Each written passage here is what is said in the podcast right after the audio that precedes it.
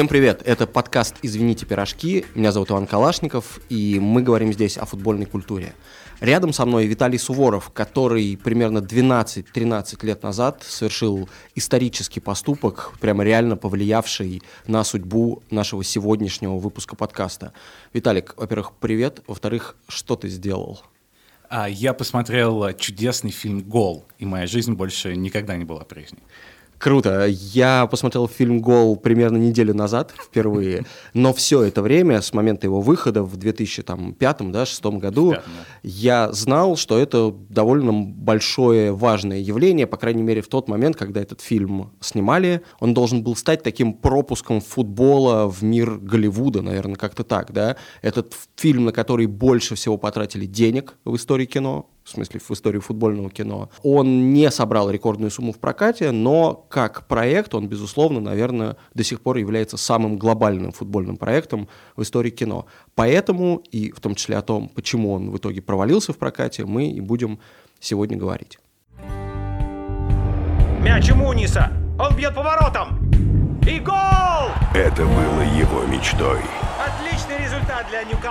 Но для Сантьяго Муньеса все только начиналось. Для тех, кто этот фильм не посмотрел, его жизнь не изменилась так же, как изменилась моя в 2005 или 2006 году, мы чуть-чуть объясним вообще, что в нем происходит. А, во-первых, важное уточнение, мы будем говорить о двух фильмах из трех, потому что в том, что касается третьего фильма, мы сейчас представим, что мы просто попали в автокатастрофу, и вспоминать нам об этом не хочется. Насколько я понимаю, продюсер этого фильма делает примерно такой же вид, потому что ну, это смотреть уже, к сожалению, было невозможно.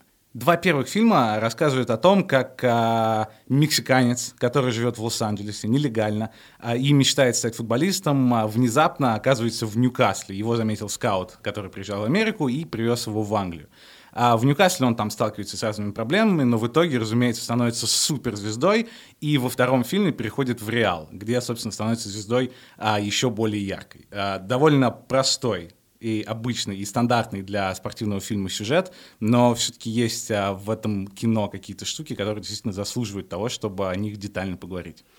И помимо того, что это сама по себе довольно такая голливудская история, когда человеку, у которого ничего нет, даже документов на то, чтобы жить в Америке, нелегально э, из этой страны улетает, прилетает в Англию э, и, в общем, реализует свой футбольный талант. Но помимо того, что это традиционная довольно для Голливуда история рассказана на фоне футбола, туда еще привлекли реальных звезд футбола. То есть в первой и второй части фильма «Гол» можно увидеть Бекхэма, можно увидеть Зидана, Рауля и всех остальных людей, которые в середине 2000-х ассоциировались со словом «Галактикос» и вот с, этой, с этим стремлением Флорентина Переса скупать абсолютно всех. И вообще середина 2000-х – это абсолютно, по-моему, лучшее время для всей планеты Земля и, да, и истории человечества. Финансовый кризис 2008 еще не наступил.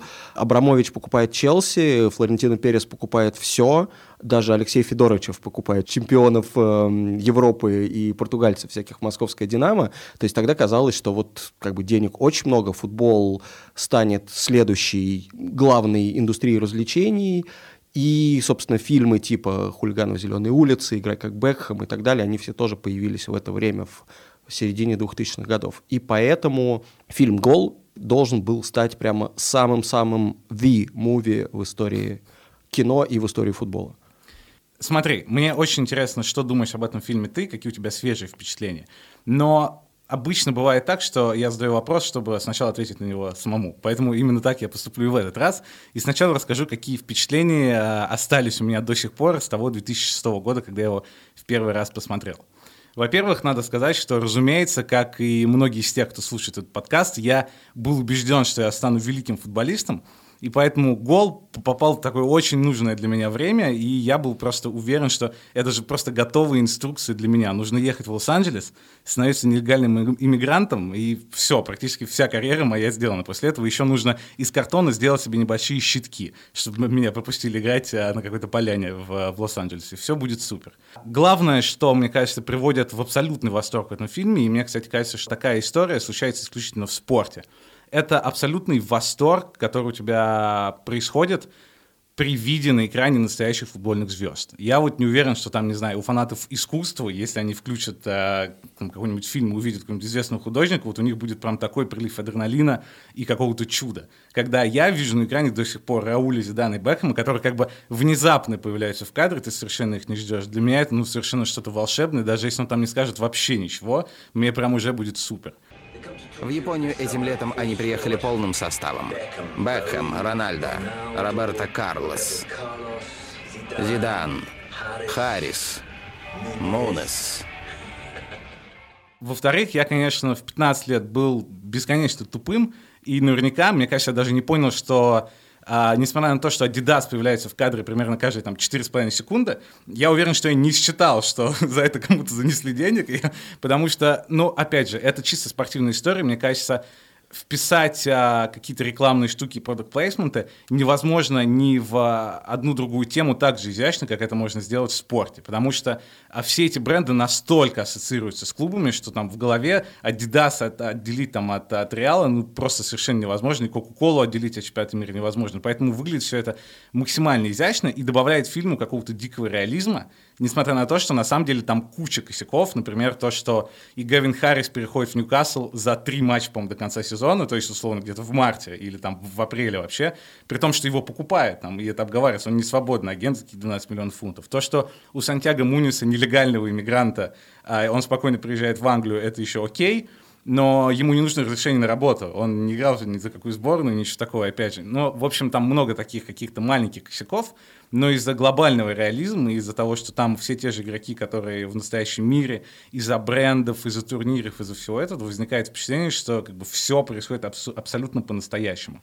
Ну да, я тоже не удивлялся продукт плейсменту, потому что все бренды, они, естественно, вписаны в мир футбола, и когда ты э, сам идешь играть, понятно, что у тебя на ногах в любом случае оказываются бутсы какого-то известного бренда. И поскольку в фильме был Adidas, и, собственно, мы говорим сейчас о продукт плейсменте, потому что Adidas заплатил 50 миллионов. Аж 50 это, это миллионов. самая, самый э, большой спонсорский контракт в истории кино на тот момент. Больше было, по-моему, только у Coca-Cola с «Матрицей», и это был абсолютно рекорд. Да, и учитывая, что это футбольный фильм, который, то есть эта тема не проверена, не, не было до этого момента каких-то футбольных блокбастеров, э, в общем, довольно рискованная сделка. Понятно, что продакшн аж двух фильмов они этой суммой покрыли, но никогда ее не отбили. По поводу продукт плейсмента я даже когда начал смотреть фильм вот сейчас, и мы к этому еще вернемся, я специально себе зафиксировал, что на третьей секунде первого фильма, на третьей секунде в кадре появляется мяч Adidas Tango, такой известный, ко- которым играли еще на, давно на чемпионатах мира 80-х, но видно, что это вот тот самый мяч Adidas. На десятой секунде проявляются кроссовки с тремя полосками в кадре. Вот. Ну и на 20-й там появляется живая курица, и я уже был готов, что там, не знаю, интеграция Галина Бланка, вот это вот все, учитывая, что это большая испанская корпорация, Реал Мадрид, я, я уже, уже, понимаешь, я уже к 20-й секунде был готов, что продукт плейсмент будет в каждом кадре. Но, Слушай, у но нет. продюсера была отличная цитата. Он а, убеждал Adidas а, вписаться во всю эту историю и, и объяснял им, что, ребята, это же фильм о футболе, о футболисте. Adidas будет повсюду, он будет играть в бутсах Adidas. В обычной жизни он а, будет а, в а, casual одежде от Adidas, и даже когда он будет в душе, мы можем сделать татуировку трех полос у него на заднице, и у нас не будет совершенно никаких с этим проблем. Вот что 50 миллионов делать с человеком, шикарно. Ну и третья причина, о которой я, хочу сказать, почему я обожаю этот фильм, потому что там есть а, персонаж по имени Гевин Харрис. Это просто великий человек. Я на самом деле на полном серьезе до сих пор думаю написать текст, почему он любимый футболист мой всех вообще времен и народов. Если что, это тоже вымышленный персонаж. Естественно, он да, не играл ни в Ньюкасле, ни в. Реале. В какой-то момент он служит антагонистом Сантьяго Муниса, в какой-то момент у них там какой-то полуконфликт, э, но по большей части они такие неожиданно становятся друзьями, хотя очень разный бэкграунд обоих, и как-то друг другу помогают в самые важные моменты. То есть история с дружбой, которая тоже должна быть в любом фильме, о, так сказать, о взрослении, о становлении, она присутствует. И э, Гевин Харрис, возможно, даже более комплексный персонаж, чем Да, Сантьяго более Муньес. того, да, он даже добавляет какой-то глубины неожиданной, потому что, несмотря на то, что, ну, как бы это такой типичный образ избалованного футболиста, который увлекается только и, и тачками, и девочками, и ничем больше. Вообще, и на футбол ему более-менее уже плевать, он в какой-то момент, ему исполняется 30 лет, он внезапно осознает, что типа, все, это все, и нужно думать, что делать дальше, и Сантьяго уже у него выигрывает конкуренцию, этот начинает увлекаться вином, что-то мечется, что же, чем же ему заняться после карьеры, и принимает какие-то ванны целебные, пытается убрать морщины, и, в общем, на самом деле, несмотря на то, что это как бы смешно, и он смешной персонаж, ты реально начинаешь думать, блин, как же плохо быть там, в 32 игроком, если ты не Роналду и Месси и, там, или Златан. Ты понимаешь, что вот это все, и сейчас предстоит что-то прям ужасное, и ты вообще не знаешь, что дальше делать. Я не помнил это из 2006 я пересмотрел сейчас, и я прям подумал, блин, ну все. Если у меня в квартире когда-нибудь появится плакат какого-нибудь футболиста, за исключением Стивена Джерарда, то это точно будет Гэвин Харрис. Знаешь что? Буду откровенен. У меня болят ноги, появляются морщины, да еще и контракт заканчивается в конце сезона. Поэтому делаю, что могу. Отлично. Осталось только найти, где эти плакаты продают. Возможно, они просто лежат дома у продюсера и никому не нужны. Так что тебе придется съездить к нему в гости. Самое удивительное впечатление для меня, для человека, который посмотрел этот фильм в 2019 оно в том, что я тоже смог себя проассоциировать с главным героем. То есть, ну вот, казалось бы, да, но ну, это невозможно. Я уже в возрасте, в котором карьера закончена, Ты да, футболист. Да, да, да. Я должен уже думать о том, вот, действительно, что делать после футбола или что-то в этом роде. Но э, с неожиданной стороны, просто потому что Сантьяго Мунис, переезжая в Ньюкасл, оказывается в Англии на какое-то время, а во второй серии он едет в Испанию. И я вот прям точно так же подумал, что, слушайте, а я же тоже провел там 4 года в Англии, и сейчас вот уже 4 года в Испании, и я вместо того, чтобы смотреть фильм про футбол и вот про какое-то вот развитие его персонажа, я стал смотреть, насколько адекватно передали реальность английскую и испанскую в этих двух фильмах. И это для меня было максимально интересно. То есть я вот просто сидел и смотрел на какие-то мелкие детали. А их там много, и это на самом деле очень хорошо, то есть сценаристы реально круто в этом смысле постарались. И когда я видел, что когда он приезжает, и у него, в общем, документ документов нет, его не должны пускать э, в страну, но он говорит, что я еду на просмотр Ньюкасл Юнайтед, и таможенник, э, естественно, на паспортном контроле ему говорит, ну, конечно, проходи. Нам новые игроки да, не помешают. Это, да. да, это не, это не клюква, понимаешь? Это действительно так и происходит. Сколько раз я прилетал в Лондон, сколько раз я прилетал в Англию, обязательно, в зависимости от аэропорта, у тебя обязательно состоится футбольный диалог с э, значит, человеком на контроле, и он обязательно спросит, какая цель визита? И я отвечаю, матч премьер-лиги. А кто играет? Хорошо, Арсенал. Так, а в какой день? Потому что он точно знает, в какой день Арсенал играет. Он знает, играет ли он завтра, или послезавтра, или после-послезавтра.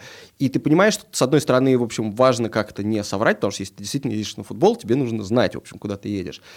И потом выясняется, что он наверняка болеет либо за Арсенал, либо за соперника Арсенала в этом матче, завязывается диалог, и просто вот после этого тебе ставят там паспорт, э, обычно ты уходишь с контроля, улыбаясь, в общем, все это прям реально вот ровно так и работает. Это все правда. Когда друг э, Сантьяго Муниса, местный из Ньюкасла, говорит ему, что тебе не нужно брать с собой ID в паб, потому что нас здесь наливают с 11, это действительно так и есть. И каждый раз обращал внимание, насколько это, во-первых, точно, а во-вторых, на вот таком уровне, чтобы зацепить именно кого-то из Ньюкасла. Например, мне кажется, что если показывать Россию, там, Москву, какие-то там лужники с, э, с, с пролеты, с вертолеты, с камеры, это будет не так же круто, как если тебе покажут беговые дорожки стадиона на Восточной улице, ну, для футбольного фаната. То же самое происходит в Испании, то есть самая главная деталь, вот, которая реально в фильме есть, что мать Сантьяго и его сводный брат, да, да, да, да. Э, так это называется, кажется,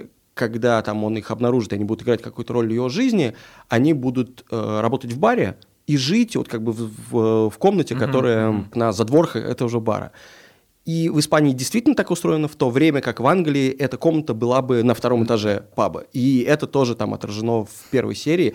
И это максимально точно. Я как человек, который вот эту реальность видел, я такой, да, верю, верю, все, все правда, все правда. При этом, конечно, футбольную часть я немножко закрывал глаза, потому что там, как мне кажется, много вещей действительно каких-то слишком чизи, каких-то вещей, которые ты думаешь, что это слишком слащаво. Я специально перебор. посчитал, что, по-моему, за первые 4 минуты он забил 5 голов, и все были после мега-сольных проходов, которых после невозможно вообще да. Вот, это, кстати, глаз. тоже претензия, которую я хотел бы предъявить, потому что это, по идее, это же мотивационный фильм, да, он мотивирует тебя, в общем, э, Какие-то перейти границу. игровые у него должны быть. Вот, он просто робот. Абсолютно. Он слишком успешен с футбольной точки зрения. То есть вот на просмотре в Ньюкасле он там падает грязь пару раз, но это просто потому что любой бы упал в грязь на просмотре Ньюкасла, потому что там ничего кроме грязи и нету. Собственно, они вынуждены тренироваться в грязи. Но действительно, с футбольной точки зрения у него получается абсолютно все, и там даже вот этот вот якобы какой-то надуманный такая, знаешь, футбольная проблема, единственное, что он обводит всех и не дает пас. Да. Она так пунктиром намечена, но в итоге ее не так сложно преодолеть. Более того, кажется. он продолжает не отдавать пасы, и при этом приходит в Реал и становится вообще суперзвездой. Да? да. В этом смысле мотивации, которая должна быть у футболистов вне поля, мне кажется, это вообще так, обычно такая переоцененная вещь, да, потому что мы все знаем, что футболисты сталкиваются с проблемами вне поля, но решить их опять-таки, со слов самих футболистов, иногда бывает очень просто. Например, вот я на всю жизнь запомнил историю, как Пеп Гвардиола мотивировал свою там великую Барсу 2009-2011 года на победы. Он просто взял нарезки их же матчей, которые они уже сыграли, наложил музыку из «Гладиатора» и просто поставил им. И все. Мотивация не футбольная была добыта просто по щелчку пальцев самым простым способом в мире. То есть им ничего больше не нужно, реально. Вот. А как научить их играть так классно, чтобы они потом могли смотреть свои нарезки, вот что, вот что непонятно. Поэтому тут неясно, как Сантьяго действительно... По фильму он же даже не стал основным игроком Ньюкасла перед тем, как перешел в Реал, да? Ну, то есть он как-то ну, так, так непонятно, тоже только пунктиром показано. как бы в основу, не успел еще ничего сделать, и сразу да. Собственно, в первом фильме он играет ровно один матч в основе. Возможно, ну, почему-то мне кажется, что было как минимум 2-3. Нет, там, точно там не 3. Резерв либо, был, да, резерв, да, либо 2, либо, либо 1. Угу. По-моему, все-таки 1. И да, какое-то время, наверное, там проходит между первым и вторым фильмом, но все равно и на протяжении всего второго фильма у него тоже проблемы с попаданием в основной состав, в то время каждый раз, как он выходит в замену, он забивает. То есть я не вижу в этом фильме, что человек состоялся как футболист. Скорее, это просто какая-то такой, вот как суперсап его, как называют, который просто выпускают на поле, он забивает и идет дальше переживать по поводу того, что у него там э, папа умер, а мама бросила его в 10 лет. Мне даже больше еще нравится история Гевина Харриса, разумеется, потому что э, он как бы переходит в Ньюкасл, очевидно, в статусе какой-то звезды, у которой дела где-то пошли немного не так, но он все еще звезда. Там у него сплошные проблемы, он тоже в смысле, он же пришел всего на три матча, то есть он там отыграл с горем как-то эти три матча, после чего он перешел в Реал, и второй фильм начинается с фразы, что Гевин Харрис не сбивал уже в 14 матчах. Да. Но при этом он продолжает играть в основе. А, Роналду, соответственно, на скамейке, как бы в фильме, потому что, потому что есть Гевин Харрис. В общем, это какой-то тотальный неудачник, который на протяжении всего фильма забивает два гола, но при этом он продолжает оставаться какой-то супер высокооплачиваемой звездой, что, наверное, прикольно еще показывает Реал Мадрид. Реал Мадрид да. того времени, Я... где такое действительно могло случиться. Именно, это тоже правдивая деталь, но как ты правильно сказал, за два часа по-моему, два с половиной часа первого фильма и за почти два часа второго мы не видим Гевина Харриса в порядке. Он не бывает в порядке. Он бывает только, значит, в каком-то полупорядке. Он иногда, он собирается на несколько минут в матче, забивает гол. Так в основном он уходит на замену, чтобы вместо него мог выйти Сантьяго Мунис и, и забить свой гол. Да, это, это круто. Мы с тобой, наверное, сейчас вскоре перейдем к каким-то подробностям, так как все это создавалось. А чтобы послушать экспертное мнение настоящего кинокритика, а не как мы тут, я связался с Егором Москвитиным. Это кинообозреватель «Медузы» и «Эсквайра», а также организатор любительского футбола в парке Горького, который воспользовался случаем и всех зовет на свои игры. По-моему, это прекрасно. Мне, как любителю пинать мяч и вдохновляться чужими историями, этот фильм, несмотря на всю свою простоту и предсказуемость, если честно, очень понравился в свое время. Правда, время это прошло очень давно, по-моему, это год 2005, что ли. И я думаю, что секрет его обаяния заключается в том, что это удачная спортивная драма, в которой есть все элементы вот этого голливудского романа воспитания. То есть тут и босоногое детство героя в Мексике, и мечта стать футболистом, и первый спортивный, сознательный такой волевой взрослый порыв к достижению этой цели. Затем следует сопротивление части семьи, а конкретно папы – то есть противостояние со взрослым. Затем идет сказочное вмешательство другой части семьи, а конкретно бабули, которые его врачают. Ну а дальше поездка в Англию, то есть такой трансфер из детства в отрочество. Ну а дальше новые победы и поражения, лишение и искушения и, конечно же, неизбежный финальный триумф. То есть все сделано как по учебнику, именно этим фильм и силен. Он говорит на том языке, который понятен абсолютно любому человеку в мире, независимо от того, любит этот человек кино, знает ли человек футбол или нет. Все просто. Это история преодоления. Самый близкий родственник фильма это, конечно же, сага Рокки, потому что в ней тоже есть несколько частей, и в каждой из них у героя появляется новый враг, победить которого можно лишь мудростью. Это важный момент. Причем этот враг на самом деле всегда сидит где-то внутри и может принимать форму тщеславия, гордыни, праздности и прочих смертных грехов. И, конечно, история о том, как уже разбогатевший футболист вдруг становится заносчивым и вредным, она позволяет разглядеть голе такую особую актуальность, в том числе для нас. Другая параллель – это фильм Оливера Стоуна «Каждое воскресенье», который хоть и про американский футбол, но все равно тоже описывает команду как такое, знаете, а, братство и семью, состоящую из амбициозных и зачастую неприятных друг другу людей. И вот эти люди должны объединиться, чтобы работать как единый механизм. Ну а вообще в том-то и заключается на самом деле прелесть всех этих голливудских драм о преодолении, что про спорт они говорят как про любую другую часть нашей жизни. Фильм снят так, чтобы быть понятным и более-менее симпатичным не только тем, кто следит за спортом, но и вообще всем. Но, тем не менее, у фильмов про футбол, между прочим, есть одна особенность. И о ней интересно поговорить. И главная особенность таких фильмов состоит в том, что в футболе это всего два тайма, да? А в кинематографической драматургии традиционно есть три акта. Поэтому как бы нам ни казалось, что некоторые матчи это настоящее кино, но все-таки на каком-то внутреннем уровне спортивным мероприятием мы сопереживаем в несколько ином ритме, чем вымышленным историям. Так вот, сейчас будет информация, которая интересна скорее сценаристам, но просто не могу не сказать, что авторы конкретно этого фильма очень хитро решили эту проблему восприятия. Они сделали первый и третий акт картины примерно одинаковыми и довольно большими, а вот второй акт а в драматургии это тот акт, в котором герой проходит точку невозврата и делает жизненный выбор, у них получился очень коротким, как перерыв в раздевалке. Так что этот фильм воспринимаешь как один большой грандиозный футбольный матч. Но вообще непонятно, доколе все будут говорить об этом самом голе, потому что существует большое количество других достойных картин про футбол, так что воспользуюсь своим вторжением в ваш эфир, чтобы порекомендовать одну действительно редкую вещь. Это норвежский сериал «Домашнее поле». Его премьера состоялась аж на фестивале в Берлине, а в родной стране им гордятся примерно так же, как у нас домашним арестом, мол, прорыв в телевизионной драматургии, крутая концепция и вообще главный экспорт года. В общем, история там такая, что есть некий футбольный клуб, играющий в национальной премьер-лиге, и у него происходит проблема, он теряет тренера, на место тренера хочет э, сесть э, такой очень избалованный, но при этом талантливый игрок, форвард этой команды, но тем не менее а, владельцы клуба принимают беспрецедентное решение и назначают тренером женщину, которая до этого воспитывала маленьких совершенно девчонок, но эти девчонки где-то там на чемпионате Европы, по-моему, победили. Так вот, это не такая ерунда, как, например, дылды, да, с деревянкой, где он тренирует волейболисток, а это прямо такие настоящая история суперволевой женщине – которая преодолевает сопротивление своего коллектива. И при этом комедийный элемент, конечно же, тоже есть. Так что смотрите Go, но смотрите заодно и домашнее поле, норвежский сериал. Насколько я понимаю, одной из главных идей продюсеров фильма «Гол» было создать такую виртуальную вселенную, киновселенную, футбольную вселенную, которой бы нашлось место всем и молодым ноунеймам, игрокам, которые хотят стать суперзвездами, и уже сложившимся суперзвездам, и болельщикам, которые всю жизнь топят за одну команду, вот как фанбаза Ньюкасла, и Глори Хантерам, которые поддерживают суперклубы, как болельщики Реала. То есть идея была в том, чтобы этот фильм апеллировал вообще абсолютно ко всем людям в мире. У продюсеров фильма «Гол» это не очень получилось, и мы чуть подробнее позже обсудим, почему.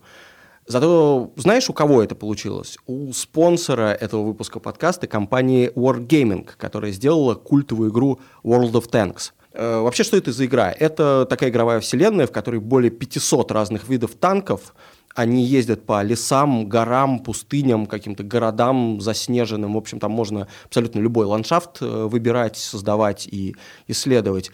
И в этой игре крутейшая графика и очень мощная проработка техники. Я уверен, что в этом мире есть люди, которые знают, как управлять танком, но не могут этого делать в реальной жизни, поэтому они смогут сделать это в этой игре, она дает все эти возможности. И играть в нее можно как в одиночку, так и с друзьями в реале, в онлайн. И вот это как раз история, которая включает в себя абсолютно всех. Сейчас в игре World of Tanks проходит а, игровое событие «Новогоднее наступление». И речь идет совсем не о кассах, которые штурмуют люди 31 декабря. А в игре появляется праздничный новогодний ангар с елкой, украшениями. То есть можно покататься в танке и пострелять, а потом вернуться в супер уютный ангар с новогодним настроением. Звучит идеально все, кто зайдет а, в игру во время новогоднего события, получат такой же подарок, а, какой получил Челси несколько лет назад, французский премиум танк. Только на этот раз это будет не Оливье Жиру, а нечто под названием Аймар-35. Больше того, участники праздничной лотереи смогут выиграть двухствольный танк. Я тут же пытаюсь представить себе двухствольный танк. Мне интересно, у него два ствола, которые смотрят в разную сторону, или это два ствола, которые стреляют в одну сторону и увеличивают огневую мощь. Короче, обязательно нужно Обязательно нужно проверить, да. Да, чем же прямо в игре. Ну и, наконец, в игре также будет включен на режим ускоренного прогресса. То есть можно будет почувствовать себя Криштиану Роналду в Манчестер Юнайтед и быстренько прокачать всю свою технику. В общем, сейчас самое подходящее время, чтобы вернуться в игру, если вы играли раньше и забросили, остановились в какой-то момент, или прямо сейчас начать играть, если вы никогда в жизни даже не запускали World of Tanks. А при регистрации по ссылке новички получат бонус 400 тысяч кредитов. Звучит солидно. Я надеюсь, что это прям реально такая внушительная сумма. Легкий премиум танк э, Т2ЛТ и неделю премиум аккаунта. Игра World of Tanks, новогоднее наступление, ссылка в описании этого подкаста. Вы знаете, что делать. Главный человек, который стоял за фильмом «Гол», это продюсер Майк Джеффрис. И я так понимаю, что ты с ним фактически знаком, и он чуть ли не твой лучший друг, да? А, практически, практически. Я себя убеждаю в этом каждый день, да, что у меня в друзьях голливудский продюсер.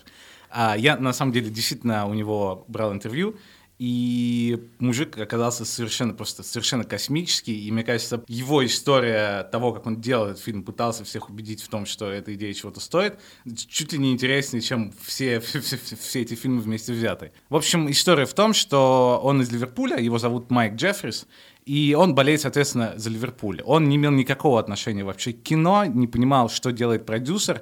А, но однажды ему взбрела в голову такая идея. Он в тот момент был уже довольно такой состоятельный человек, жил в Лос-Анджелесе, ничего толком не делал.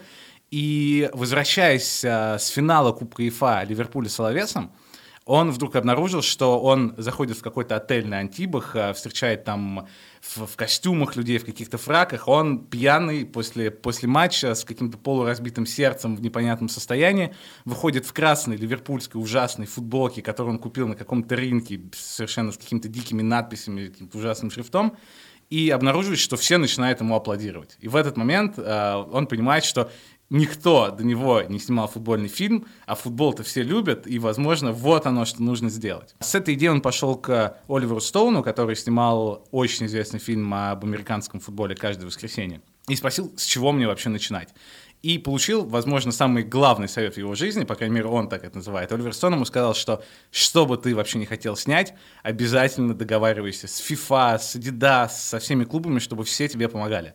Потому что я снимал каждое воскресенье практически вопреки НФЛ, мне пришлось придумывать а, названия команд, которых не существует, и вообще все было ужасно и супер сложно. Да, мы, все, мы все знаем, насколько сложно в футболе с правами, то есть даже комп- крут, крутые компьютерные игры Фифы часто даже не могут... теперь Ювентуса нет. Да, да, да, потому что он у Pro Evolution Soccer, да, Да, теперь, да. и там э, название Ювентус можно использовать, а, соответственно, в FIFA теперь нельзя. Там вообще ничего нет, или там какой-то FC Там Турин или что-то под названием. Пьемонте Кальчо. Ах. Что, по-моему, звучит даже круче, чем Ювентус. Ну, в общем, Игра да. уж точно, да. И э, я просто хотел добавить, что довольно много фильмов, футбольных в первую очередь, пострадали от того, что им нужно было придумывать что-то вот прямо на пустом месте. Или как те же, вот, например, Green Street Hooligans, которые обманывали Вест Хэм, что они хотят снимать про клуб, а не про хулиганов Вест Хэма, которые, безусловно, куда известнее, чем сам клуб были, по крайней мере, на тот момент. И клуб в какой-то момент понял, что они хотят просто полностью ди- дистанцироваться от этого, они не хотят в этом участвовать. И единственное, чем поучаствовал клуб, это вот пузырями мыльными и э, кадром какого-то там пробежавшего Марлона Хэрвуда. А, соответственно, когда тебе не нужно ничего придумывать, и ты показываешь что-то, э, что уже несет нагрузку смысловую, что-то, что тебя сразу магнитит к экрану, потому что если ты видишь Дэвида Бекхэма, э, и Рауля и Зидана, ты думаешь, блин, им уже удалось что-то сделать в этом кино. Да, и это абсолютная заслуга этого человека, продюсера Майка Джефферса, потому что он лично там звонил людям из Adidas, продавал свою идею по 40 раз, у него ничего не получалось. Он встречался с Блаттером в Париже и описал эту встречу, как он встретился одновременно с Корлеоне, чуть ли там не с кем-то, с Гитлером, там и с кем-то А, еще. с, да, с- с гла- с главами всех пяти фамилий э, мафии из да, Нью-Йорка, да, что-то да, да. этом роде, И, да. в общем, он говорит, да, там вещи, которые я видел. Он, по-моему, он пишет книгу вообще чуть ли не о своих встречах FIFA, потому что у него там, он накопал там столько каких-то и- историй, каких-то страшных, сомнительных, что, в общем, хватит еще на какой-нибудь фильм. Главный его страх а, заключался в том, что что произойдет, если ему не получится убедить Ливерпуль сниматься в этом фильме? Потому что изначально Сантьяго Мунис должен был играть за Ливерпуль. По крайней мере, это была его мечта, потому что он, соответственно, болеет за Ливерпуль. В Ливерпуле, как все делалось в те времена, сочли, не, зачем, пусть другой клуб срубит просто миллиарды болельщиков по всему миру, у, у нас все норм, Джерард, возможно, уйдет в следующем году, а ну зачем нам кино, в общем, не нужно. А, после чего а, он поехал в Манчестер, потому что просто рядом находятся города, и почему бы уже не приехать и к Манчестер Юнайтед. Хотя он рассказывал, что он прям ехал в Манчестер и чувствовал, что внутри него что-то умирает, что если он снимет в кино Манчестер Юнайтед, то он не сможет больше вернуться в Ливерпуль вообще никогда. К сожалению, в Манчестер Юнайтед эта идея дико понравилась, они готовы были снимать прямо сейчас, хотя он предложил презентацию в PowerPoint, даже смотреть не стали, сказали, все, мы готовы, давай нам Сантьяго Муниса. После этого представители Юнайтед прилетели в Лос-Анджелес, он там что-то выкручивался, встречался с Фергюсоном, пытался как-то изображать энтузиазм всеми силами, но на его счастье и, и на мое счастье в том числе, а, на него внезапно вышел Ньюкасл, а, который сказал, чувак, не нужно Манчестер Юнайтед, есть другой Юнайтед, который подойдет тебе больше. Тебя посмотрят в Ньюкасл Юнайтед в Англии. Ньюкасл Юнайтед? Известный клуб. Хороший клуб. И, в общем, вот таким вот образом очутилось так, что Сантьяго Мунис переезжает внезапно в Ньюкасл. Причем в тот момент это более-менее еще нормально было, потому что Ширер, потому что действительно боролись там за топ-4 постоянно, и даже чемпионство время от времени и все такое. Э, Конечно, спустя 10 лет очень странно выглядишь, он Нет, тогда спустя несколько лет, буквально, по-моему, спустя три года после съемок фильма, Ньюкасл купил Майк Эшли, человек, который все испортил там абсолютно. Получается, что после выхода фильма все следующие поколения зрителей, которые влюблялись в Ньюкасл из-за того, как они увидели его в фильме «Гол», получали, да, получали клуб, который просто летит в пропасть и не собирается останавливаться. И они же и скоро вылетели, в общем, в чемпионшип и так далее, и так далее. Это, конечно, сурово так вот, если подумать задним числом, на что он обрек тех людей, которые э, заинтересовались Ньюкаслом после этого фильма, это довольно жестоко. Но ради справедливости, и мы об этом тоже потом скажем позже, он и помог еще Ньюкаслу кое в чем, в том числе в том, как именно фрахтовать каких-то зарубежных футболистов. А следующая проблема, после того, как ему удалось убедить, что было уже гигантское достижение и Adidas, и Ньюкасл, и FIFA, и всех вот этих спонсоров, а, собственно, осталось написать сценарий человеческий, найти режиссера, актера, и сейчас я попрошу тебя рассказать, а, в чем же а, в чем же весь юмор того, что изначальным режиссером был человек по имени Майкл Уинтерботом. Именно так. Да, я как раз-таки смешно, что в тот момент, когда я должен был смотреть фильм «Гол», вот в 2005-2006 году, вместо этого я примерно вот смотрел все, что снял Майкл Уинтерботом. Какой-то там артхаус, полуартхаус, в общем, это было время, когда кинотеатр 35 миллиметров показывал абсолютно все, что не, не приносило, наверное, им никаких денег, ну, судя по количеству людей, которые был, было в зале, в среднем там 20 человек на каждом сеансе. Сейчас, когда я слышу эту фамилию, я понимаю, что вселенная бы взорвалась, потому что Майкл Уинтерботтем, который снял, например, драму про войну в Югославии, называется «Welcome to Sarajevo», очень хороший фильм, который снял эм, фильм «24 Hour Party People» про э, музыкальную революцию в Манчестере, там Stone Roses, Happy Mondays и вот это все. И, в принципе, он такой полудокументалист, то есть он очень хорошо фиксирует какую-то реальность он э, человек, который э, заостряет внимание на всяких там социальных проблемах. Из этого никогда в жизни не вышел бы ни один голливудский фильм, потому что этот режиссер, который всю свою жизнь, всю свою карьеру шел против любых шаблонов и канонов. То есть он бы просто разорвал эту историю полностью, и у него бы, скорее всего, Сантьяго Муньес после 15 э, минут фильма, скорее всего, оказался просто в тюрьме, в Гуантанамо, как бы в депортационной какой-нибудь камере, и стал бы, наверное, выиграл чемпионат мира среди заключенных, а не перешел бы в Ньюкасл и в Мадридский Реал. Или если бы он пришел в Ньюкасл, то он, возможно, там выходил на протесты против э, консерваторов в Англии, а в Реал Мадриде наверняка какую-нибудь, знаешь, объяснил бы всем своим товарищам, что они, в общем, зарабатывают кучу денег, а простой народ голодает, и они бы свергли Флорентина Переса, распустили бы Реал Мадрид, и вот, в общем, такого типа это было. Потому что э, в тот момент как раз-таки Уинтерботтом снял фильм «Девять песен», и я вот ходил его смотреть в кинотеатр и был шокирован, потому что там история про то, что какой-то парень встречается с девушкой, и они ходят на концерты, и показывается вот сцена, как они приходят живыми на концерт, там были какие-то люди в зале, они снимали все это. И когда я его смотрел, я думал, о, как круто, вот там тоже, я тоже хожу на концерты и так далее.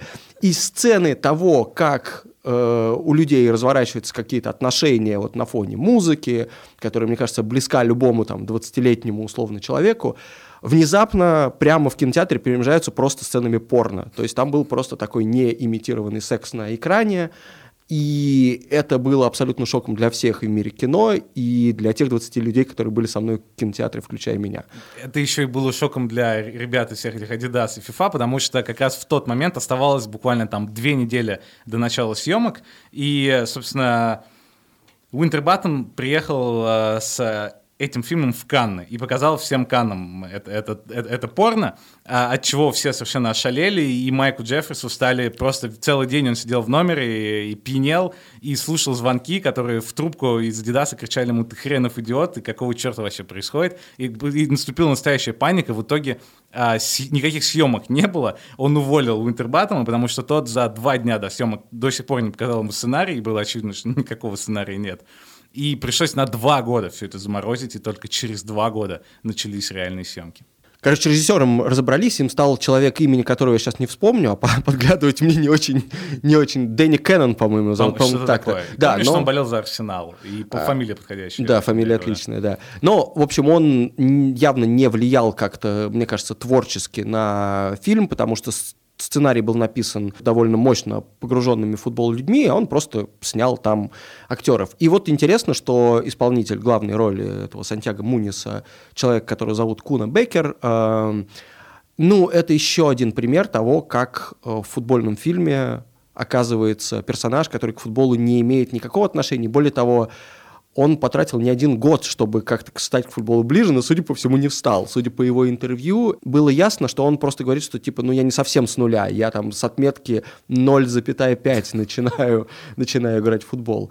И в фильме, конечно, видно, да, в сценах с ним, где его снимают полностью, а не только ноги отдельно и так далее, видно, что у него техника удара по мячу такая, что особенно смешно, что у него как-то руки в сторону разлетаются, когда он бьет по мячу, реально одна там летит куда-то там за голову, другая ниже колена, вот это вот очень, очень странно в этом смысле пластика у него, конечно, в какие-то моменты абсолютно не футбольная. С одной стороны, он проявил такое довольно серьезное упорство, когда его привезли в Ньюкасл и сказали, вот тренируйся реально, как ты тренируешься в фильме, там, на, на полях, на, в грязи, э, в общем, с какими-то людьми, которые тебя будут бить по ногам, скорее всего, вместо того, чтобы как-то помогать тебе. У него через какое-то время был стрессовый перелом. Это когда человек долгое время не имеет никаких физических нагрузок, а потом внезапно, например, неделю, две недели пашет как сумасшедший, и его организм не выдерживает, и ломается кость не моментально, а вот именно из-за суммы нагрузки на, на коротком отрезке времени. И он там сломал себе обе лодыжки и полтора месяца не мог ходить процессе съемок. То есть вот человек до такой степени перетренировался и хотел как-то подтянуть свою физическую форму, и чтобы съемки хотя бы игровых эпизодов прошли успешно. А потом он просто объяснил, что дело, в общем, не только в том, что он, ну, как-то никогда не сталкивался с футболом, а он просто до 16 лет, он играл на скрипке, он вообще совершенно другими вещами занимался. Он э, из, э, в общем, довольно обеспеченной, образованной семьи, то есть при том, что он говорил, что как бы внешне меня всегда принимали за Сантьяго Муниса, каким он должен быть, но на самом деле у меня бэкграунд абсолютно другой, и у него была прекрасная цитата, когда он описывал свою карьеру, он сказал, что да, конечно, вот участие в фильме «Гол» и возможность там повидаться с Бекхэмом и Раулем было круто, Но, говорит, также меня очень потрясло, что однажды я сыграл в казахско-французском фильме «Кочевник», режиссером которого был Сергей Бодров-старший, продюсером Милош Форман, и который провалился, мне кажется, прокатически еще большим треском, чем фильм «Гол», но он сказал, что это был highlight его карьеры. Понятно, что не того человека взяли в потенциально главный голливудский фильм. А, при этом нужно сказать огромное спасибо человеку по имени Дэвид Бекхэм, потому что из-за того, что скиллов никаких а, на поле у Сантьяго Муниса, ни у Гавина Харриса толком не было, они снимали какую-то сцену с голом за Реал Мадрид целую ночь, и Бекхэм раз за разом, там, 6 часов подряд подавал в одну и ту же точку, где должна была встретиться с мячом голова либо Харриса, либо, либо Муниса. И в итоге они все-таки это сняли. Мне кажется, если бы не Дэвид Бекхэм, то никакой сцены бы с голом просто не было, потому что это единственный человек, который может 6 часов подряд подавать в одну и ту же точку. Бекхэм делает навес, удар, гол. Харрис забивает гол. И при этом у Дэвида Бекхэма и у Зидана, и у Рауля, это на самом деле такой забавный факт, они изначально должны были сниматься только во втором голе, и вообще и с Adidas, и с Реалом Майк Джеффрис договорился еще до того, как они вообще сняли первый гол. То есть он отправился в Мадрид, чтобы убеждать Реал сниматься во втором. Там он совершенно внезапно встретился с Бекхэмом, Зиданом и Раулем, охренел от всего, как он сам рассказывал, и внезапно в конце спросил, слушайте, а мы тут вообще еще снимаем первый, может, вы типа и в нем хотите сняться? Он говорит, да, конечно, окей. И в первом фильме была знаменитая сцена в баре, в которой приходят персонажи Гэвин Харрис и Сантьяго Муниса встречаются там с Бекхэмом, потом встречаются с Раулем Зиданом. И съемки этой сцены были, возможно, самый стрессовый момент в карьере этого продюсера Майка Джефферса, потому что Бекхэм в тот момент находился в Лондоне, а Зидан и Рауль, они специально из Испании заказывали частный самолет, чтобы на целый день их забронировать. При этом Зидан и с Раулем а, приехали гораздо быстрее на съемочную площадку, а Бекхэм застал в какой-то пробке в Лондоне и не мог там 4 часа доехать до этой студии. А поскольку он был в расписании первый, Зидану и Раулю, они-то думали, они сейчас приедут, как в рекламе снимутся и уедут. Им пришлось там какие-то 8 часов а, тусоваться на съемочной площадке, они уже возненавидели все, а, говорили о том, каким образом им побыстрее вернуться в Мадрид и вообще слинять отсюда. Потом приехал Бекхэм, Выяснилось, что у него была не та копия сценария, видимо, от, от Майка Уинтерботтома еще оставшаяся, где он убивает Сантьяго Муниса бокалом э, в, в, в, в этом баре. И в итоге, в общем, это заняло целый день, и все было максимально стрессово, но в итоге получилась одна из э, главных сцен моего детства вообще. Когда При том, что длится она все равно секунд Длится буквально 30, 5 секунд, 5. 8 секунд просто буквально. И что меня особенно всегда забавляло, опять же, Гевин Харрис, человек, который играет в Ньюкасле, откуда он знает Зидана Рауля до такой степени, что он приходит к ним буквально там «мои бро» и просто и обнимается с ними. Мои друзья, знакомься, Зизу. Очень Привет. рад. Рауль, а это Сантьяго Муньес. Оля. На самом деле, я, я мечтаю когда-нибудь написать а, знаю, книжку или фильм о том, что же происходило с Грэвином Харрисом до Ньюкасла. Мне кажется, там просто выдающийся карьера. И в процессе тоже интересно. Мне кажется, в таких случаях всегда ответ очень простой. Знаешь, когда люди видят какого-нибудь тоже русского рэпера, который фотографируется с Канни Уэстом, Дрейком там, и так далее, и так далее, и ответ всегда на это очень простой, в конце концов. Он просто их дилер. Поэтому я думаю, что Гевина Харриса, учитывая его образ э, жизни, в общем, что он там постоянно закатывал вечеринки и так далее, далее. Я думаю, что у них просто были другие способы общения с этими людьми. Э, да, и в итоге в этой сцене Дэвид Бэхэм произносит, ну, там, две-три реплики, он еще улыбается, он как похоже, что он, ну, он, он принимает участие в фильме. А с Раулем э, Сантьяго Муни здоровается по-испански, а Зидан, по-моему, Зидан, просто говорит «пока». Не, он произносит пока, типа, там, «Астело эго», и все, и, и они уходят. Вот, то есть в этом смысле я представляю, как... Зато а, они очень хорошо сыграли сцену ухода, потому что ждали ее больше, больше 8 часов. Кстати, если вас в принципе интересует взаимодействие темы спорта и кино, обязательно послушайте последний выпуск подкаста «Голос», с Леонидом Володарским. Это тот самый человек с э, невероятным, неподражаемым, неповторимо гнусавым голосом, который мы все слышали, ну, может быть, не, не мы все, но, по крайней мере, э, он звучал в видеосалонах в 90-х и тоже ранних 2000-х в России, и человек, который озвучил, мне кажется, там больше половины голливудских фильмов. Так вот, он пришел к Роману Муну в подкаст «Голос» и рассказал ему про то, как видел Джордана, Месси и, в частности, он там очень эффектно разносит фильм «Движение вверх». Так что про спорт и кино – это вам туда, подкаст «Голос». Давай поговорим о том, почему гол вообще провалился и какой по факту он оставил след в истории кино и в истории футбольной культуры, помимо того, что вложено было в него 50 миллионов, а заработано 34. Кстати, как ты думаешь, какой самый успешный фильм футбольный в истории кино? Если верить тому, что ты мне сказал за час, за час до этого, конечно, шалинский футбол, да? Ты меня не очень внимательно слушал, но да, да, шалинский футбол собрал, собрал больше денег, э, 43 миллиона в прокате, больше денег, чем это, а самый успешный все-таки играй как Бекхэм. Да. То есть он собрал вообще 76 миллионов, причем поровну и в США, и в UK, что довольно мощно. Но я вот опять-таки объясняю успех этих фильмов тем, что они куда больше про жизнь, Это, да? это- это не футбольный фильм. Да. Есть э, Там знаменитая футбол- такая термин, который какие-то фильмы, которые маскируются под, под спортивные, но на самом деле просто для того, чтобы женщины загнали своих мужей в кинотеатр. То есть вот Мгм, примерно, п- примерно Ну да, то есть тут э, в «Играй как Бекхэм» же вообще получается там, условно говоря, в начале 2000-х женский футбол даже не был явлением, по большому счету, там в Ну, Англии даже его... в Штатах он не был прям да, таким, какой он сейчас. Да, и это просто бэкграунд, там же куда более важные темы поднимаются. Тема, помимо дружбы, тема адаптации, да, потому что разного происхождения две героини, тема какого-то британского общества, вот все это отголоски этой э, истории Кул Британии, что давайте мы сейчас британское общество покажем в новом прекрасном свете, и все будут плакать и ставить брит-поп, и плакать еще раз, и включать на другом, на другом телевизоре английскую премьер-лигу, которая лучшее зрелище в мире, и типа, в общем, делать из этого логичный вывод, что Британия лучшая страна на свете. И, собственно, фильм «Шалинский футбол», как тоже, я думаю, не знаю, смотрел ли ты его или нет, Такое ощущение, что да, но... но смысл в том, что там это тоже не про футбол, это про то, как э, круто уметь взлетать в воздух с диким криком. Если ты еще при этом попадаешь по мячу, и он летит в ворота, это вообще прям джекпот абсолютный. Поэтому «Гол», да, такой флагманский фильм про футбол, но именно из-за того, что у него какой-то вот фокус смещен на футбол, и, как мне кажется, при этом главная линия, а именно линия тоже взросления, вот этих вот сложностей, с которыми сталкивается футболист, немножко она все-таки э, слабовата, и мы с тобой, не сговариваясь, сказали, что история его взаимоотношения с отцом в первой части и с матерью и сводным братом во второй части, это самая слабая штука. Более того, фильме. с отцом я еще смог как-то это все нормально посмотреть и пережить.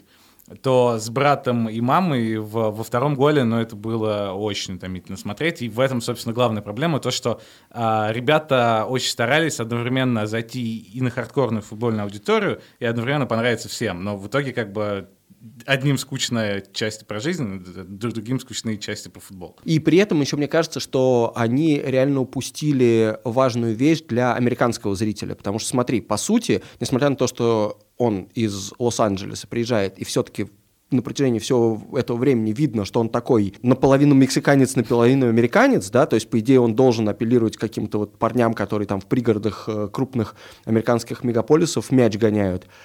А, но его американская мечта сбывается не в Америке. Мне кажется, для американца это очень сложно принять. То есть по факту тебе говорят, да, вот если ты где-нибудь там под, э, в, пустыне э, под Альбукерке бегаешь, и у тебя футбол твой вот как бы идеал, а ты не там варишь что-то в, Я в вагончике, да, да, да, да, да, да.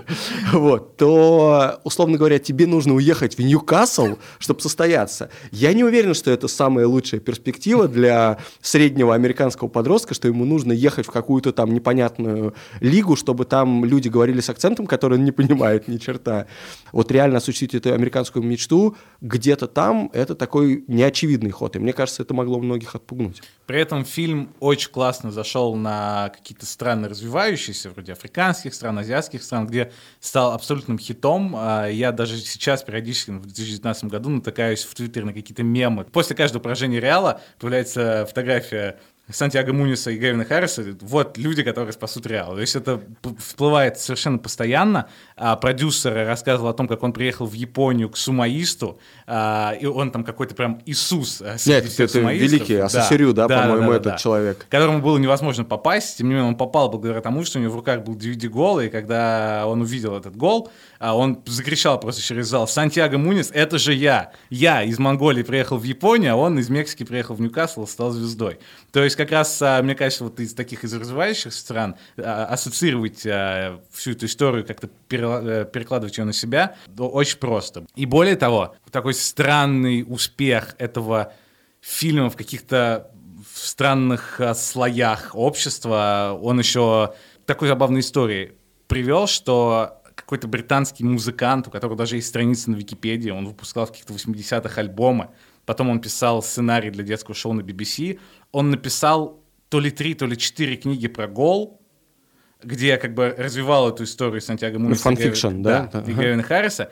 И, в, по-моему, в пятой части книги Сантьяго Мунис переходит в Ростов, после чего... На чемпионате... А это до того, как Дэвид Бентли, ну, реально и перешел в Ростов? Не помню, но смотри, после, этого он едет на чемпионат мира 2014 года, да, то есть, соответственно, уже, уже после, где а, Мексика, за которой играет Мунис, или он, по-моему, за Испанию там играл, честно говоря, не помню, а, встречается с Хорватией, а, в воротах которой стоит Стипи Плетикоса. Мунис забивает гол, после чего, а книжка называется «Месть вратаря». Плетикоса убивает Гавина Харриса.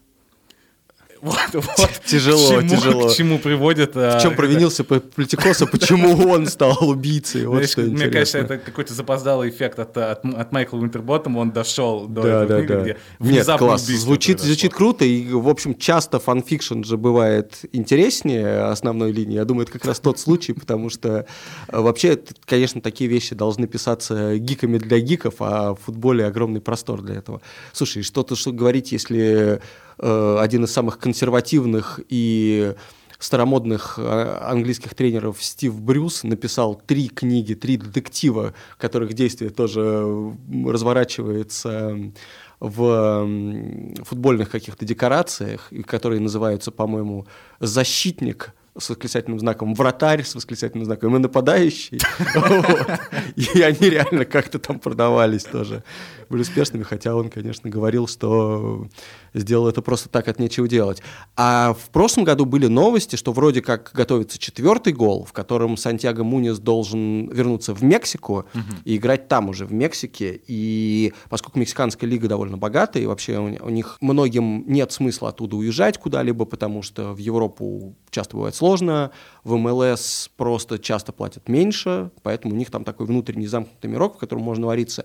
И есть идеи, что можно найти довольно много денег именно для такого фильма, и не зря вот там был уже эпизод, когда Марадону не так давно при, да. при, пригла, приглашали в Дорадо Синалоа, и тут же даже Netflix выкатил про это сериал, я вот недавно смотрел на испанском Netflix, вернее, как на международном Netflix лежит сериал про то, как Марадона проводит, э, по-моему, всего полгода в этой команде. Там, и по... на троне сидит прям, прям да, да, матча, да. Не, на троне это уже сейчас, вот, по-моему, в следующий, сейчас он в Аргентину а, вернулся. Точно, точно, Но он делает там примерно то же самое, он пляшет в раздевалке, получает красные карточки за то, что орет на судью, в общем, танцует со всеми и э, всех вдохновляет. Так что вообще тема мексиканского футбола, я думаю, это довольно перспективная штука. Если бы гол не притворялся глобальным, а, например, хотел попасть целенаправленно например, в английскую аудиторию, то, может быть, он даже был бы более популярным. При этом, а, если они все-таки снимут четвертый фильм, мне кажется, очень легко с камео на этот раз вообще будет, потому что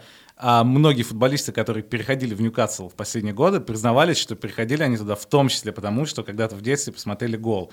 И Гутьеррес говорил, что он вообще узнал о существовании Ньюкасла, потому что посмотрел гол. И Слимани, у него была аренда там на 4 матча, по-моему, в Ньюкасл, говорил, что это исторический клуб, в том числе потому, что как бы, он же в голе был, и я видел все это на экране в детстве. И, в общем, были какие-то разные примеры. Игрок Ньюкасла, который сейчас до сих пор там, а, Айзек Хейден говорил, что вот я вырос на юге, и у меня как-то ассоциации с Ньюкаслом, севером никаких особо не было. Но Сантьяго Мунис, вот, вот моя ассоциация, его единственная причина как бы чувствовать себя своим в Ньюкасле, это то, что он тоже любит, uh, тоже любит Сантьяго Муниса, как и все остальные. Поэтому уговаривать футболистов Ньюкаслу, несмотря на Майка Эшли и тотальный ужас, который у них происходит, за счет гола не так сложно. Кстати, вот часто говорят о том, что некоторые люди, э, ну, повторяют путь Сантьяго Муниса, да, ну, вот борца с умо, очередь, да, да, и Чичерита очень любят сравнивать, потому что мексиканец, потому что э, выбился из маленького клуба да. в большой. Играл и... в Англии, потом пришел в Реал, да. Именно, да, играл в мадридском Реале тоже и так далее. Плюс он просто похож на актера же, правда? Ну, да, он да. Так, так, примерно же так же выглядит. При этом у Муниса есть некоторый прототип реальный игрок, э, который, как бы, не у которого история совершенно другая, но просто два э, важных гола, которые Сантьяго Мунис забивает за Ньюкасл, это реальные два гола человека по имени Лоран Робер, француза, который играл левого полузащитника. И вот, соответственно, в конце э, первого гола он забивает вот этот победный штрафной Да, Ливерпулю, по-моему, да? По-моему, к сожалению, да. Ты, да, ты должен был переживать Я-то в этот момент. Ливерпуль. Да, да, да, конечно.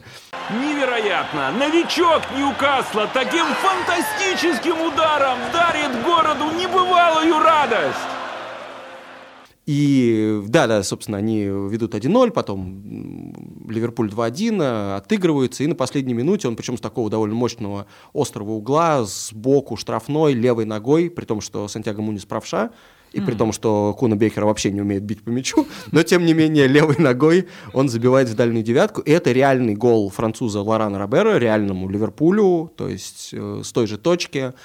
И он был известен как мастер штрафных. Он, по-моему, за карьеру в АПЛ забил 11, го- 22 гола за Ньюкасл и 11 из них из штрафны- из- со штрафных.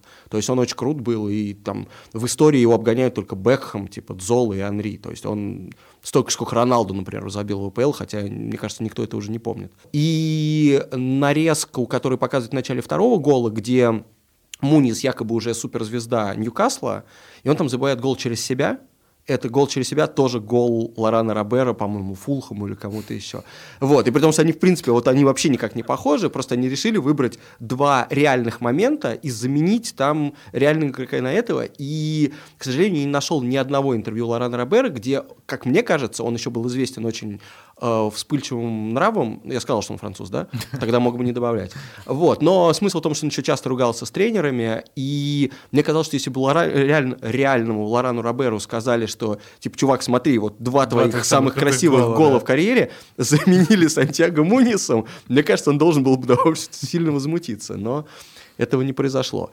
Тем не менее, вот круто, что Ньюкасл благодаря этому у каких-то людей, особенно, наверное, какого-то поколения, там, которое смотрело этот фильм в каком-то десятилетнем возрасте, действительно, для них Ньюкасл — это команда из команды с экрана. А слушай, а тебе не кажется, что еще один промах фильму «Гол» в том, что они сфокусировались на реале, который на самом деле, как мне кажется, и интересно будет сравнить с твоими ощущениями, что эпоха Галактикас — это не то, чтобы какая-то великая эпоха в истории Реала, это скорее эпоха, когда они действительно собрали всех звезд, но по большому счету более-менее провалились. Вот у тебя вообще есть такое ощущение, что Галактикас — это такая неоднозначная эра? Ты, ты просто слишком много, мне кажется, общался с Вадимом Лукомским, поэтому ты исключительно с футбольной сейчас какой-то точки зрения смотришь. Для меня, человека, который считает, что Рональдинho лучший там, футболист в истории, в истории человечества, а, Галактикас, безусловно, ну то есть а, для человека, который а, не пытается углубиться максимально в какие-то футбольные дела, Галактика, безусловно, а, мне кажется, больше всего подходит вообще на такую роль, потому что, ну, а, а кого, а кого бы ты хотел увидеть? Ты бы Нет, хотел увидеть... С а, точки знаю, зрения глобальности все нормально. Я думаю вот именно про футбольную аудиторию. Условно говоря, если мне, хот- меня хотят завлечь на футбольный фильм, и я вижу постер с игроками Реала, а я при этом интересуюсь футболом, но, например, сильно болею за другую команду, мне кажется, что это скорее сужение аудитории. То есть это расширение аудитории, если ты это показываешь на, там, условно говоря, третий мир, но если ты показываешь это на хардкорную футбольную аудиторию, мне кажется, они могут просто не пойти и Но скажут, при этом я не хочу ты должен был Реал». оценить, насколько изящно все произошло, почему Сантьяго Мунис перешел именно в Реал. Потому что Майкл Оуэн а, в часть сделки перешел из Реала в Ньюкасл. Мне кажется, вот это совершенно блистательный ход. а, и, ну, тут мне даже нечего добавить. Не, это как раз пример того, как они классно подверстали реальность к тому, что они показали в фильме. Мне, кстати, нравится еще два момента.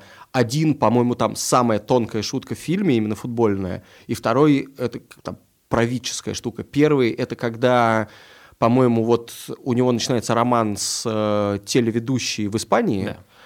и эм, то ли Гэвин Харрис разговаривает с с ней по телефону и говорит, что пусть они тебя к нам провезут э, на базу игроков в корзине для белья. Завтра начинаются тренировки. Сижу, смотрю здесь на одних мужиков, блин. Тебя это должно устраивать.